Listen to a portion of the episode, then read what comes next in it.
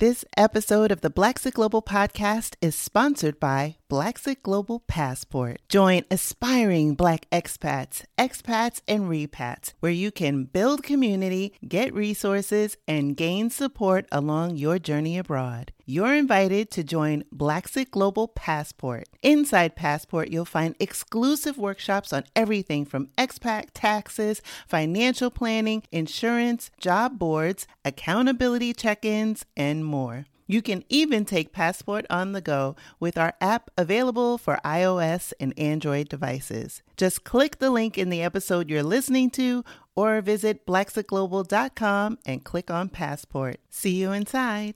I noticed that when I traveled, when I was outside of America, I feel like my health issues were nothing. Like my mental health completely 360. Me being happy was a thing now. You know, I wasn't happy in the States because I, well, I'm not able to work. I'm home all day, four walls. I have these animals. I did have friends, but sometimes people don't understand when you're sick and they can't physically see it. They don't understand if you have to call out or you can't make it. You know, so a lot of people would just stop inviting me out anymore, which it was affecting my mental health because I'm like, damn, you know, I'm sick I can't help it if I say, hey, today, yes, let's make plans for a Friday or Saturday, which is tomorrow. And then Saturday rolls around, oh man, I can't even get out of bed. Oh man, she's always calling out, she's always faking or whatever. So I'm just like, okay, maybe I need to, you know, leave America. Close your eyes and imagine living a life you love, unapologetic and unbothered, free from daily microaggressions from Karens and Kens free from the fear of police brutality and systemic racism. Wouldn't that feel amazing? Now open your eyes. What if I told you that it's possible? Hear inspiring stories and get the actual blueprints from brothers and sisters of the diaspora who are living out their wildest dreams abroad. You've heard the term, now be inspired by the movement. I'm Krishan Wright, and this is Blaxit Global. I'm so excited for this episode of the Black Blaxit Global podcast. I get to have a full on conversation with someone I've already had the pleasure of speaking with this season. You may remember when I was in Portugal on my scouting trip, I had the pleasure of speaking to the members of Black in Portugal. In this episode, I have the pleasure of speaking with Heather Proctor, who is joining me today from Lisbon, Portugal. Welcome back to the podcast, Heather. Hello, thank you for having me. I'm so excited to be back to actually be able to talk to you one on one. And I wanted to thank you for allowing Black in Portugal to be interviewed by you. We've had so many positive remarks, comments about that podcast. So I just wanted to say thank you for giving us that opportunity. Oh, it was my absolute pleasure. And I love the work that you all are doing to uplift and make smooth transitions for people who are interested in relocating to Portugal. And even if they're just transiting through and getting to come to one of you all's wonderful events. I mean, I had so much fun. I love it. I love it. I love it. It's funny because I'm in New Jersey and you're originally from New Jersey. So I would love it if we could start with your origin story. I know you grew up in Trenton. Yes. So I was born um, on the beautiful day of August 27th, 1986, at Mercer Medical Center to a beautiful woman named Teresa. That day was very amazing. Beautiful child was born that day, and that beautiful child is me. Um, I grew up in Trenton, uh, Stuyvesant Avenue, which is I would say a little bit part of the hood, a little bit part of the nice area. There's up the hill and down the hill. Uh, I was born or raised down the hill, which is close to the School of the Blind, closer to more of where people have more uh, bigger houses, and kind of up the hill is where more, the, you know, the row homes are in Jersey, the row homes, and then like the hood or whatever. But life in Jersey was really good. I did not go to Trenton public schools at all. My mom wanted me to have a better education. So I spent a little time in Hamilton, New Jersey, which is next to Trenton, New Jersey, and I went to uh, Steinert High School Hamilton High School East. I pretty much spent my whole life in Jersey up until I turned 18, I believe, is when I ran off and got married to a military guy and moved to Virginia and ended up having a baby. You know, my daughter, who's almost 15 now in that time, like you said, you met a man that was in the military and then you yourself enlisted. I know now that you are a retired disabled veteran. I yes. want to talk to you a little bit about that like decision to go into the military and that experience. You know, we have different people that listen to the podcast. Some are, and even some of my former guests are, are former military personnel. First of all, thank you for your service. So what was that like? Previously, I was married to my daughter's father. You know, like most marriages, they don't work out. I want to definitely just say for any women that are in relationships that are not healthy, that are abusive, definitely try to find a way out. There are more ways, there's so much support out there instead of staying in that situation. So many times we see women that just stay or they don't get out and then they they lose their lives you know we see it all over the media so um, there's definitely resources and i hope that you're able to put maybe a link or i can send you a link for battered women or a helpline also on this podcast just as a resource to help out for women that are in those situations. So I had left my husband one day. He went to school. He was in Great Lakes for schooling for some sort. And I actually was tired of everything. The second time I left, this was the final time I, uh, I was leaving. And I packed up my bag, all of Mackenzie's things, got in my car, drove from Great Lakes, Illinois, all the way back to Trenton, New Jersey. At that time, we were homeless. We didn't have anywhere to go. Um, I ended up sharing a apartment with my sister, but the situation was very different. She had her own room and she had a roommate, a male roommate. So at night he would work a night shift wherever and we would sleep in his bed. And when he would get home in the morning time, that's when we had to get up and start our day. I knew that that really was not a good situation for my daughter. Although we were safe, it just was not ideal. Also, my daughter was really sick as a child. She was back and forth at the uh, Children's Hospital of Philadelphia, you know, trying to figure out what's wrong with her. And she had all these special formulas and doctor's um, appointments. And I was not receiving any support from my husband, um, now ex husband. So I really had to figure out what I needed to do to provide for my child, you know. Um, I was working, but, you know, minimum wage back then I think was maybe $6 an hour, $7 an hour. I'm not even quite sure. With the cost of doctor's appointments and medications and food for my daughter, I, I had to do something. So I said, you know what, maybe I'll join the military. You know, I'm already used to it. I'm already military wife, Navy wife. You know, how hard can it be? I looked at other branches, but I didn't want to do the Army because I felt like it was a lot of time spent away a lot of more harder work than what I'm used to. You know, I'm not athletic or anything. Um, the Coast Guard, I did not want to do. The Air Force was a possibility, but because I have a record, the chances of me getting accepted into the Air Force was very slim. The Navy was a better choice. So you know, I joined the Navy. My record was brought up because, you know, domestic violence comes with issues with the law and I had to explain everything and I had to make it seem like everything was good. You know, we had no issues. It was in the past. You know, everyone makes mistakes. And I personally begged them to let me in the Navy. I got in the Navy and I think that was one of the best decisions that I could have ever done for my child. Yes, it was hard. You know, I remember driving to North Carolina where my mom was at, at the time, right before I went to boot camp, leaving my daughter. You know, I think she was two, one or two or she was about to turn two because I left in May. I remember crying, you know, how hard is it to leave your child that you've been with since you carried her for nine months, you gave birth to her, and then now you're going away for two or three months, you know. And then even after I graduated, I still didn't see her uh, until I think three months later, you know, once I got an apartment and I got situated and everything. Being in the Navy, I sacrificed a lot. You know, the pros of being in the Navy was I was able to provide for my child. My daughter had health care. I did not have to worry about a roof over her head or where we're going to sleep at at night. I will say another hard part about being in the military was, you know, I was stationed in Japan for two years.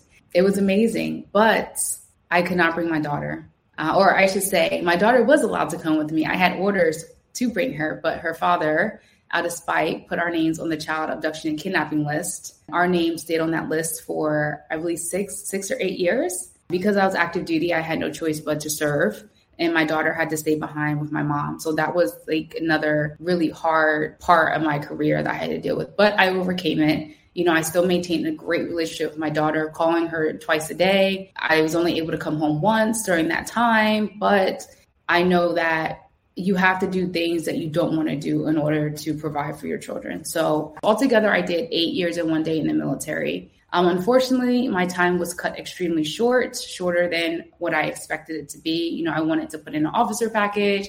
I had all these high hopes. I was doing things in the military that I could not have done as a civilian. And for those of you that, that don't know what I actually did in the military, I actually built bombs for the government. I did missile testing, I built rockets, loaded ammunition into F 18s. I had a really really cool job. But with being in the military, you know, there are things that you don't want to do, such as take vaccinations. You know, they're always shooting you up with something. You know, you don't really know what it is. They're like, hey, it's this. And, you know, you got to take it. So you wait in the long lines at medical and they give you um, vaccinations. So, one of the vaccinations that I had received was the anthrax vac- vaccination back in 2010. And I had a number of booster shots after that. It's, it's, a series of shots you have to take. Right around the time I had gotten the first shot, I started to feel sick. I just figured it was, you know, on the ship, my first deployment, we're in the, you know, the, the Persian Gulf it was just like a lot of different things that I rolled it out. But I was developing autoimmune issues during that time. So when I got back, I was like really sick. Like my eyes were just always red and inflamed. You know, the medical doctors, which aren't technically real doctors, they just told me I had pink eye. That's what they told me for four years that I had chronic pink eye. So when I went to Japan, I, you know, still wasn't feeling good. There were days I would cry in my office and my junior sailors would, you know, try to take care of me the best way they could. My body was in pain and medical wasn't telling me anything. They would just say, here's Motrin, you know, there's nothing wrong with you, you know. So I had a um, really bad flare up one day where I had bumps all over my body. My joints were all swollen. I could barely walk. So I ended up going to medical they thought I had like some type of fungus. They had their little UV light going over my body. And then they took me to the Naval Hospital on base. They ran some tests and then they were asking me all these questions. And I'm just like, yeah, you know, my eyes hurt, my body hurts. I have rashes on my face. They're like, yeah, you have autoimmune issues. And I'm just like, what? They're like, yeah, uh, Sjogren's, lupus, uh, antiphospholipid syndrome, I'm just like, what? Like, what? What is all this stuff? I don't. I only know lupus. You know, I don't know any of the other ones. So they sent me for some more testing. I had to get a um, lip biopsy done, and they basically cut open your lip and they take the glands out of your lip and they test it for a specific autoimmune issue. So for four years, I was misdiagnosed with no treatment, no medication, no relief, no anything. And then when I finally got that, I, it was a relief for me because I was severely hurting. You know, my mental health was declining because I knew something was wrong with me, but the military kept saying, no, you're healthy. Nothing's wrong with you because we can't see it. At that time, I was getting ready to leave Japan and I didn't want to extend there. I wanted to see my daughter. I hadn't seen her. You know, I've been away for so long. So I came back and was stationed in uh, Pensacola, Florida as an instructor, teaching kids how to build bombs and do all the fun stuff. I was getting sick again. Couldn't barely stand. I was falling asleep driving. Uh, headaches, you know, d- depression. You know, some days I couldn't even get out of bed. And um, it got to the point where I was, I was seeing therapists. I did sports medicine, physical therapy, aquatic therapy, pain management. Nothing was really working beneficial for me. And it was just getting so much that I ended up being put on bed rest for several months. And during those several months is when they decided that I was going to be med boarded, which is a board they put you up to see if you're able to serve the military or not serve the military, if you're fit for full duty. They decided that they were going to temporarily retire me, which means I was, as I tell people, I'm kind of in the Navy, but kind of not in the Navy. Um, I'm still getting a paycheck, but they can call me back at any time if they wanted to. Three years have passed. You know, I still went to my doctor's appointments and everything. During those three years, I traveled. You know, my daughter was finally able to get her names taken off the um, child abduction and kidnapping list, finally. And uh, we went to Japan, backpacked through Asia for like three months. And I noticed that when I traveled, when I was outside of America, I feel like my health issues were nothing. Like my mental health completely 360. Me being happy was a thing now. You know, I wasn't happy in the States because I, well, I'm not able to work. I'm home all day, four walls. I have these animals. I did have friends, but sometimes people don't understand when you're sick and they can't physically see it. They don't understand if you have to call out or you can't make it. You know, so a lot of people would just stop inviting me out anymore, which it was affecting my mental health because I'm like, damn, you know, I'm sick. I can't help it if I say, hey, today, yes, let's make plans for a Friday or Saturday, which is tomorrow. And then Saturday rolls around, oh man, I can't even get out of bed. Oh man, she's always calling out she's always faking or whatever so i'm just like okay maybe i need to you know leave america because my mental health my health seems so much better when i'm traveling but when as soon as i come back to the us it's like back to you know my pain taking all this medicine it was just like a lot. So when I came up on my reevaluation after three years, the doctors asked me, you know, hey, how are you doing? We looked at your medical record from your civilian doctors. They asked me, did I want to get back in the Navy? Low key, I was just like, you know what? I kind of miss the Navy a little bit. I miss my coworkers. I miss the little deployments. I don't miss, you know, the BS or whatever. But then I thought about my daughter and I thought about everything that I sacrificed for her to have a life that I never had as a child. And I thought about, you know, the stress, what it does to my body, my mental health. And I was just like, no, put down that I'm still not fit for duty. The doctor did. And uh, I was permanently retired from the military in 2020. So only two years ago, just about. And it was the best thing that could have happened because as soon as that happened, we moved to Mexico. Well, actually, COVID hit first, and then we moved to Mexico. Now I'm here in Lisbon, and it's just something about this place. Lisbon was the first international city I ever been to. I came back in 2010, my first port. I never thought that I would be back here. It's just it's just weird, but I just I feel so right and my daughter has fit in so well. She's in a Portuguese private school. She has local friends. She's learning the language. She's thriving here. She's done actually really good to be, she's the only American in her school. So for her to go from unschooling, which is a form of homeschooling, except there's not really a curriculum, you just focus on what your child's interested in, to moving to two countries, to now going head deep into a school that you're not sure how it's ran, you don't speak the language. I think the sacrifices paid off. I kind of look at it as this had to happen the way it did in order for us to live this life that we have right now. And not all the times you understand why things happen the way they do. I, I remember saying, why me? Why me? Why me? Like, why is this happening to me? I'm such a good person. Like, why me? But now I'm looking at the overall picture. This was in the line, this was in the timeline for me for this to happen. I know some people ask, for what is a medical retirement? So, a medical retirement is just like a normal military retirement, except instead of doing 20 years or 20 plus years, you retire, you have all your benefits, you have your pension. Um, a medical retirement is you're just medically discharged from the military um, depending on your percentage. For me, I, I am 100% disabled. So my daughter has educational benefits when she goes to college. We will always have healthcare. My daughter will have healthcare until she's, I believe, 18 or 23 if she's in college. I still have a blue retired ID card. Um, I can use the facilities on the base. Since I am medically retired, I am not able to hold a full time job or any job. I also receive Social Security benefits. So I am a, a recipient of SSDI, which is Social Security Disability, I forget the I part. With that money I get, uh, and my daughter gets some of the SSDI money too because she's a minor. Plus, my uh, money I get from the VA as well. I'm able to live comfortably here in Lisbon. And that's that. I think that you can live comfortably if you did not have tuition like I do. Um, you could live comfortably under 2,500 euros a month uh, for two people, for one person and a child. I'm, I'm not sure about an adult, but it might equal to about the same thing. We'll be right back. Are you a Caribbean American? Are you looking for a podcast that truly speaks to your culture and identity? Look no further than Carry On Friends, the ultimate destination for all things Caribbean American, hosted by me, Carrie Ann. Dive deep into topics such as culture, heritage, and everyday life through the unique lens of the Caribbean American experience. You'll walk away feeling more connected to your roots. Follow and listen on Apple Podcasts so you'll never miss an episode of Carry On Friends, the Caribbean American experience. Your Caribbean American community awaits.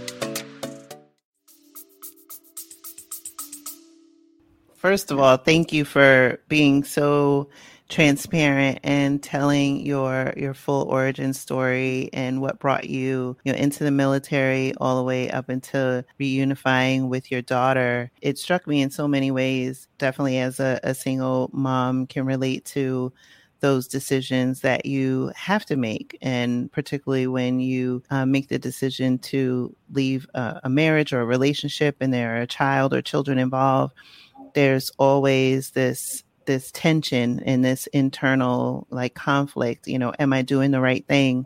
But one of the things that you said that really struck me in my heart space was just now that you have this ability to kind of see more of the full picture it's almost like putting a puzzle together and you see this one little snippet of the piece that you're in and mm-hmm. now you can see more of the of the puzzle picture and see like oh this is like either why or what this was supposed to bring about for me in my life and so i'm just very happy and and renewed for you and excited for you and your daughter that you have this ability to embark on this journey together you growing in your own way and and her blossoming into the young woman that she's becoming. In 2020, you made the first leap to Mexico and then ultimately Lisbon, which is kind of like a full circle moment for you. How were you able to arrive at the decision that you didn't want to be in Mexico and that Lisbon, Portugal was really the right place for you? Was it because you had that first experience when you were in port or was there something else that you know really made you think like hey this is where i want to stake my claim well for starters um, for 2020 uh, march is when we were actually supposed to backpack through europe to find where we wanted to relocate to but of course you know covid hit and although every bit of me wanted to get on that airplane knowing that there is a chance i will be stuck in europe it wasn't really responsible for me to do that. You know, I have a whole house in Florida, I have some bills, you know. so I canceled. And um, because both uh, my birthday and my daughter's birthday are in August, we're 20 years and 20 days apart. Crazy. And um, Mexico was the only place that was open. So I said, you know what? Let me go get some tacos from Mexico, you know, and see what's going on down there. So we ended up going to Playa del Carmen. It was an experience. I, I would say I had a great time down there. I met a friend down there who was also there with her daughter. And I was like, okay, this this might work. You know, Mexico's a little cheaper. I didn't particularly care for Playa del Carmen. If you've ever been on 10th Street, you know what I'm talking about. It's just too touristy, but it was very affordable. So when I got back to the States, we spent a month in Mexico, came back to the States in September. And I was like, you know what? I'm selling my house. So in three months, I sold my house. And let me just say, there was a lot of thought that went into that decision, but the fact that um, I lived in Navarre, Gulf Breeze area, which is a beach town, and hurricane season because we live on the Gulf of Mexico, and my house is a little bit destroyed, a little bit, and my insurance did not want to pay for it. And you know what? I was like, I'm not dealing with this. I'm not going to rent my house out. I'm selling it. Sold everything. I had so much stuff that I had accumulated over the years. I think Americans are so used to having like the nicest things, having all this stuff. And I remember backpacking through Asia with my daughter. We literally just had backpacks and a personal bag. And I'm just like, wow, like I'm happy I can do this. I have like five shirts, three pairs of pants, a little toiletry bag, and I'm I'm happy and I'm content. And now I'm thinking like, oh my gosh, I have all this stuff in my garage.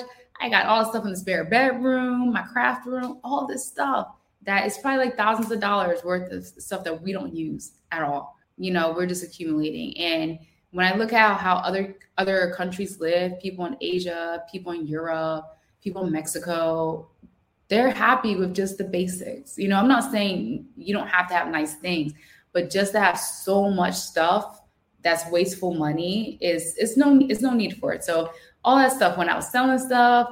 The people that came to get all my stuff out my uh, garage, I was like, look, if you got kids, take this stuff. You see anything that you want, take it before you dump it. I literally had a woman bring like a huge trailer and was it was three loads, three loads of stuff that came out my garage. It was a relief. It was bittersweet because I just I just brought that house like I think four years prior. Just to let everything go was just like, okay, it's time to move on. So I ended up moving to Merida, Mexico. It's like the hot spot as well. Great single mom community down there. Met a lot of women who forever changed my life down there. But the thing about Mexico, especially that region, the Yucatan, is extremely hot and the humidity is extremely bad. And although it's beautiful, it's a beautiful city, it's so magical. With me having autoimmune issues, the heat is not good for me at all. It's like I feel like I'm having a heat stroke.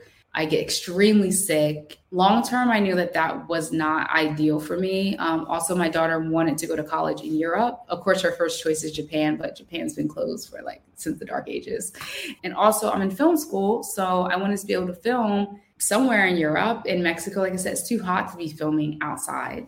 So when I thought of Europe, I thought of okay, if my family needs to come for an emergency, what's the first place that's like an easy stop? Get off and go. And that was Portugal. Before Portugal was like so blown up right now, you know, it was talks about, you know, how easy it was to get a visa. Because I was looking, um, originally I started my paperwork for Japan. This was like right before the pandemic hit.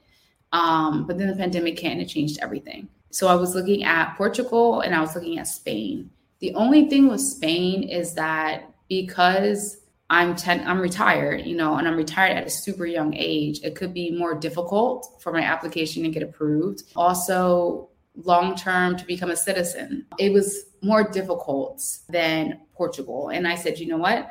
I want something where I can fill out application, I can come live there. Me becoming a citizen or a resident had its perks. That was easy, which is only five years for Portugal. It was more ideal. And like I said, I've only been here one time and I didn't know anything about Portugal. And when I came to Portugal in 2010, I didn't see any black people at all. So I was amazed with all the black people here. That's how Portugal came along. You know, there wasn't really any other European country that really caught my eye. And also, the distance between like Portugal and Africa is very close. Uh, I wanted the best of both worlds, you know, Europe and Africa. And Portugal is so perfectly positioned, it's right there. Wow, that's amazing. You talked a little bit about settling in and, you know, in our previous episode, which I'll link in the show notes for those of you who haven't listened, Heather talked about acclimating and finding like the hair spots and, you know, all those things that, you know, we as Black people and we as Black women want to know about. But you talked a little bit about film school. So, now that you're retired, it, it seems as though you have this time now to further your interests and pursuits. So, was film school something that you had always wanted to pursue, or was that a new interest because you're in this new land? So, um, I'm a photographer, and one of my good friends has suggested I go to film school because we're always bouncing ideas off each other, watching like YouTube videos and looking at like the brand new gear. And I remember several years ago, I looked at the, I think it's LA or New York Film School. You know, they send brochures, you know, and I was just like, wow, this is interesting, but I could never pay for this. So it had to have been before the Navy. It just never crossed my mind. So when my friend sent it to me, and I was like, you know what? Let me just look at it. And he was just like, you should go for it. You'll be great at it just go for it. So I'm like, you know what? Whatever. Let me go for it. The military's paying it anyway. They're paying me to go to school too. So why not? get a free education. Prior to that, I was in school for psychology, but because of, you know, me being sick, I just really couldn't continue with my courses. I will say I would like to do documentaries. Um, I don't see myself working on a film set for any major motion film. I would like to most likely direct or produce. Uh, I've also written one short film already, which I filmed back in January, which Ashley, who was on the podcast with us, starred in. I'm in the process of finishing up another short film that I have been writing since November. I'm getting there, but it's it's just something different. I think being able to tell a story from in front of the lens. You know, one of my goals is to do a documentary series of Black expats that are living abroad, telling their stories, like uncut stories that, you know, you normally don't hear from other documentaries that are out there currently. That's powerful. And, you know, obviously it's something that resonates with me having this platform and even with the work that you all do with Black in Portugal. It's elevating and amplifying these stories is so critical not only for the people who aspire to one day do it or don't even know and like are passively listening and thinking like maybe I want to go to this place or uh, maybe I could see myself, you know, living there. It's also affirming for the people who have made those decisions and gone along those journey steps and oftentimes did it before it became a thing, if you will. And so it's really important to add those stories to the collective fabric of the expat journey because it isn't just for a particular class of people or a particular ethnic group. It's like if you if it's in your heart and you want to pursue it, you don't necessarily have to wait until you're like traditional retirement age or for all these other things that sometimes we put these false barriers that mm. um, prolong or prevent us from achieving our dreams now that you've been in Portugal and Lisbon for some time, what's been the thing in your transition that has been most surprising to you? I am a different person. What I mean by a different person, I'm not talking about like my character. If you were to ask anyone from back home, from before I moved abroad, how would you describe Heather? They would say introvert, she keeps to herself, she doesn't go to any clubs, she doesn't do anything. She just, you know, shows up for the food and like will leave. Now, you know, my friends here say I'm this social butterfly, and they're, you know, it's hard to believe I'm an introvert, but I really am an introvert, you know. I'm going to clubs, I'm meeting people, I'm talking to people, I'm out in these streets. I'm just, I think because I have truly transitioned, I blossomed, I feel like maybe I was like a caterpillar, like in a cocoon, you know, waiting and waiting and waiting and waiting.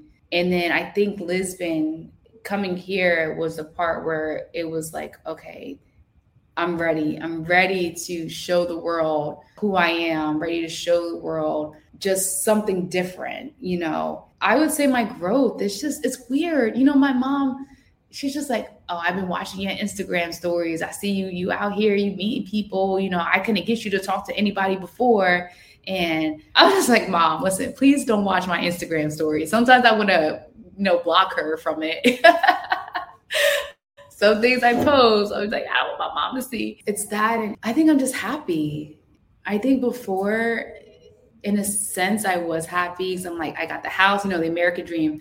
I got a house, my kids in school, my car's paid off. I got, you know, maybe a hundred dollars in my savings account. And that mindset, that American dream, I just was not happy with. I was not happy. I didn't feel fulfilled. You know, owning a house, you got all these the light break, you got to pay for that. The toilet break, my, my garage springs broke. I had to pay someone to put new springs on it.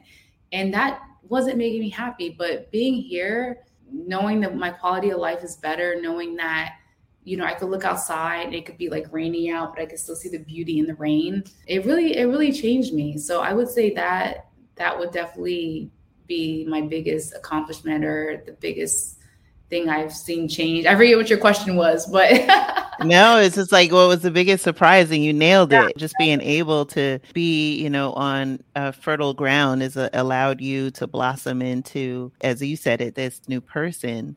So yeah. on the flip side of that, you know, you've been there now. What you're coming up on a year? Coming up on right? a year on my birthday. Yeah. Yeah, coming up on a year. And what's been the biggest challenge or adjustment in this time? Let me tell you about these Portuguese people, okay? I'm trying to have patience. I'm trying to give them grace, but they are something else. I'll tell you. If you're coming to Portugal, have patience, practice in the mirror, count to 10, do what you got to do because they will test you.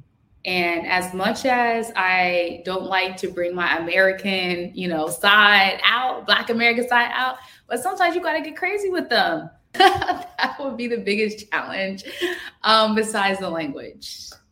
The language barrier can be a little bit of the challenge learning the Portuguese, not so much communication, and also knowing that sometimes the Portuguese people cannot be friendly at all. Every time you go shopping, you have to give your NIF, which is a tax ID number. So it's crazy that Portuguese people have to still give it. I don't know. It's weird.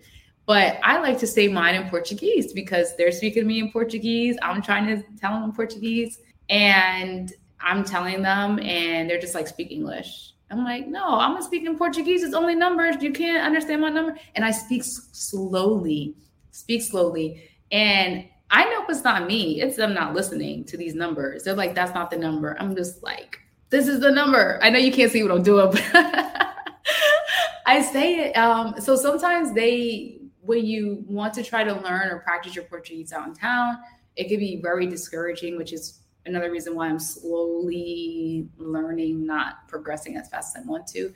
They're not very friendly, I can say sometimes. And I remember I had this conversation with some friends.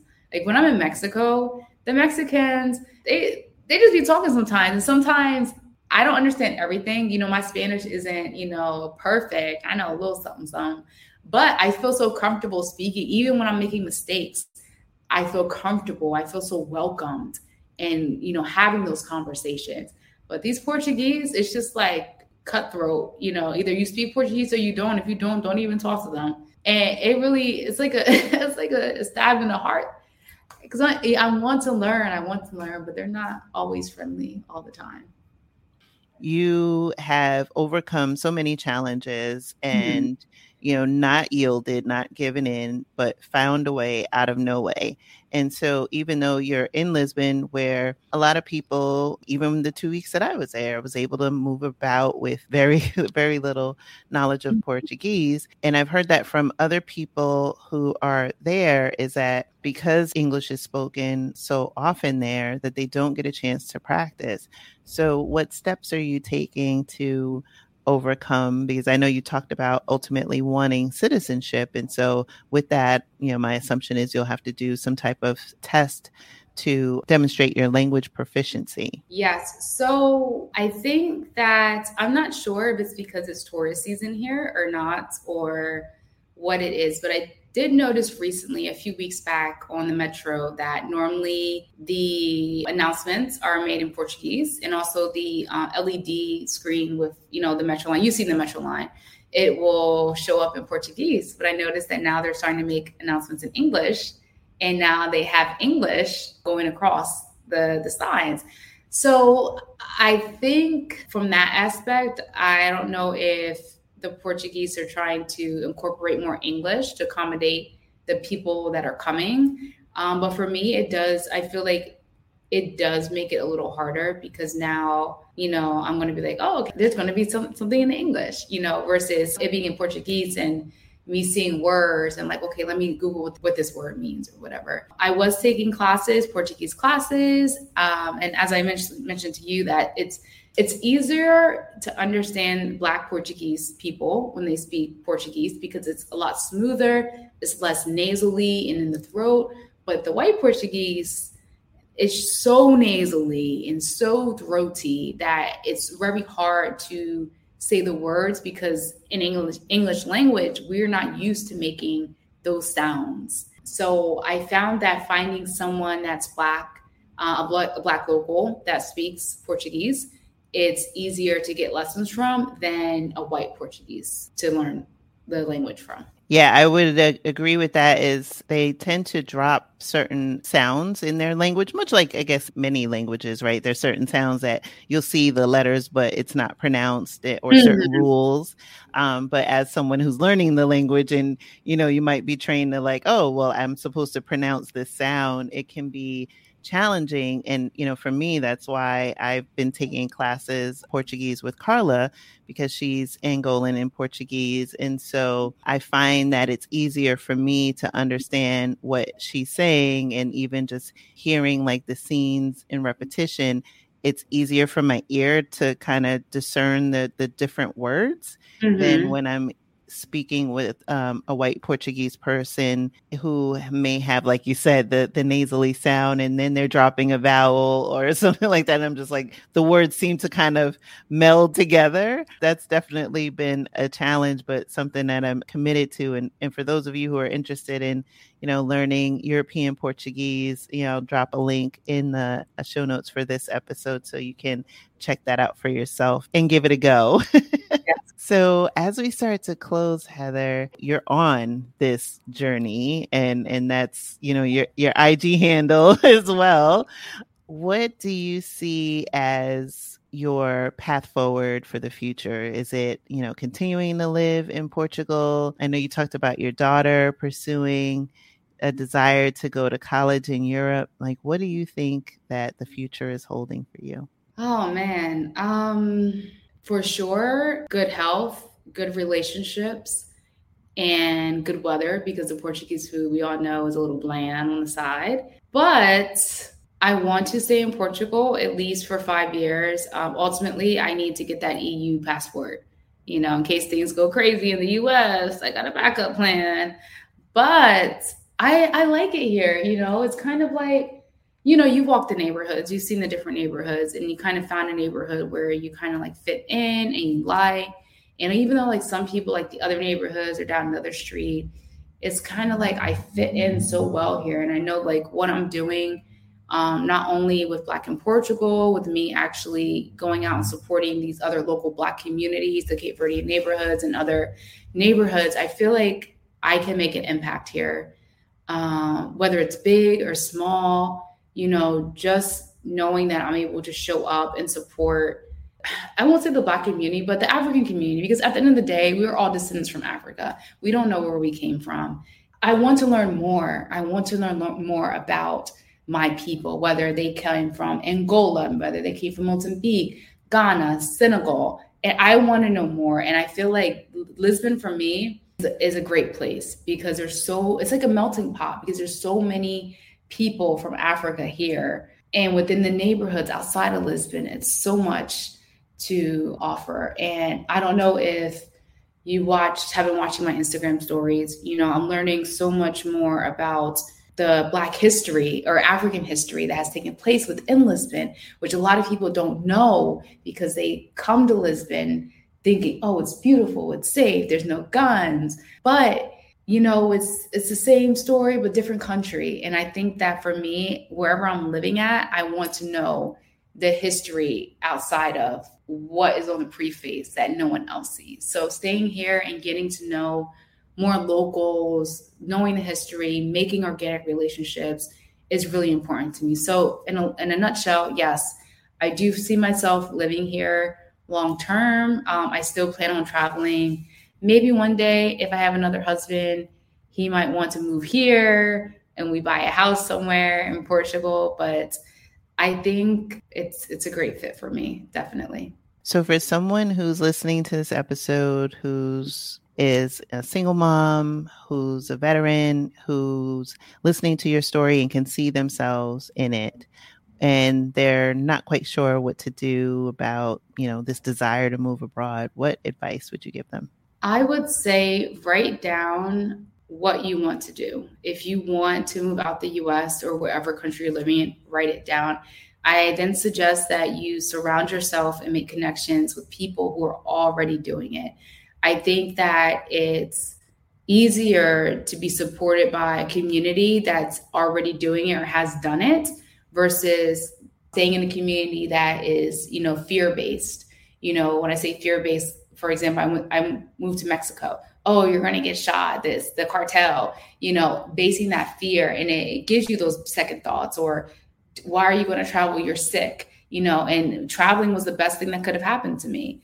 So finding a community that supports what you want to do is very important. And also using resources. Um, I know that you post so many different people on Instagram a lot. I know Char Winter has her expat app. That's a great resource. There's also so many different Facebook groups for the Black community. There's a ton in Mexico, Costa Rica, Portugal, uh, Spain, London, Madrid. Um, there's so many. Those are the communities that you really, really, really should join and reach out to and find your own tribe, build that community.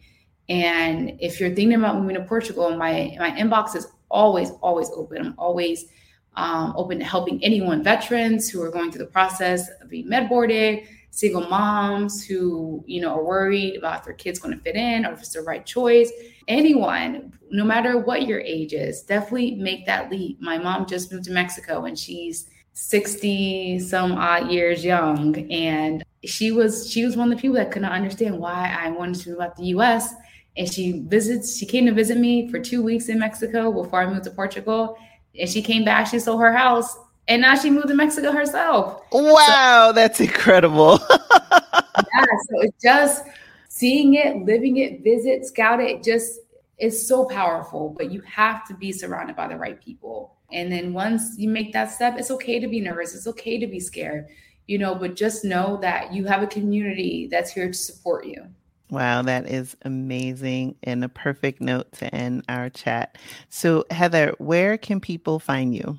People can find me on my personal Instagram page under Heather's underscore amazing underscore journey. Um, you can also find me in the Black in Portugal group. I'm always in there posting our events and different different things that are going on. Also, if you have any questions or events that you would like to attend with Black in Portugal, uh, definitely check out our Black in Portugal page. I don't personally answer the uh, messages in there, but it's a great resource for anything that's happening in Portugal. Um, and also, we all highlight a ton of different people that are here visiting while they're living here or staying or just passing by. Thank you so much, Heather, for being a guest on the Blaxit Global podcast. Like I said, I'm so excited that we got the opportunity to have an in depth conversation together so I can learn more about you and your amazing journey. I wish you and your family all the best, and I look forward to seeing you again in person when I move to Portugal. Oh my goodness, you need to hurry up. Soon, soon, not soon enough, but very soon. I can't wait to see you again. Thank you for listening to the Blaxit Global Podcast. For more information on today's episode, be sure to visit our website at blaxitglobal.com. It's not only possible to live out your dreams unbothered and in full color, it is your birthright. Are you trying to sort out health plans, banking, VPN, and other connectivity for your move abroad? Well, have no fear, we've got you with the Move Abroad Starter Kit. Get yours today at blaxitglobal.com slash resources. That's blaxitglobal.com slash resources.